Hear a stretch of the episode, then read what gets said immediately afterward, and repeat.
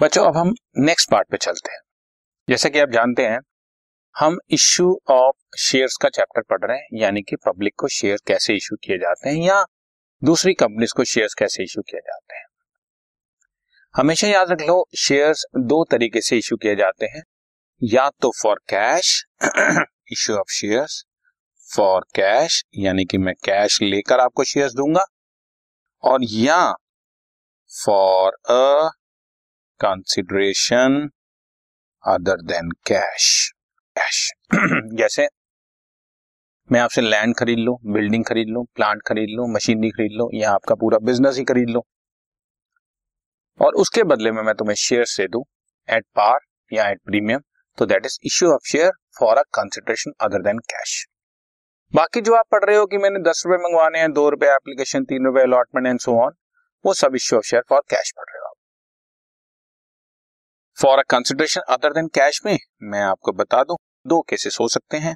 Case number one, अगर हमने आपके सिर्फ कोई एसेट आपसे परचेस करें, सो so, उस केस में एंट्री होगी asset account debit, debit comes in to credit the giver to vendor यानी कि जिससे खरीदा,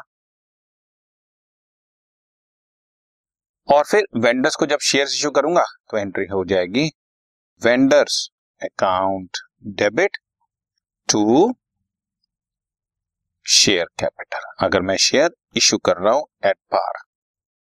और अगर प्रीमियम पर इश्यू कर रहा हूं तो सिक्योरिटीज प्रीमियम रिजर्व क्रेडिट कर दूंगा।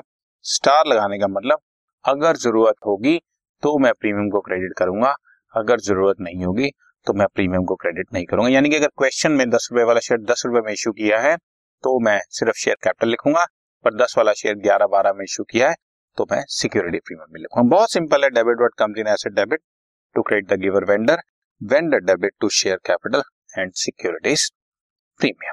ठीक है ना, तो इस पर बेस्ड हमारे क्वेश्चंस कैसे चलते हैं वो मैं अब आपको कराता हूँ। राइट, करते हैं।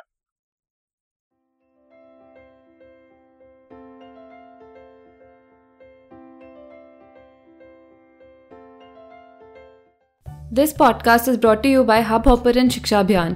अगर आपको ये पॉडकास्ट पसंद आया तो प्लीज़ लाइक, शेयर और सब्सक्राइब करें और वीडियो क्लासेस के लिए शिक्षा अभियान के यूट्यूब चैनल पर जाएं।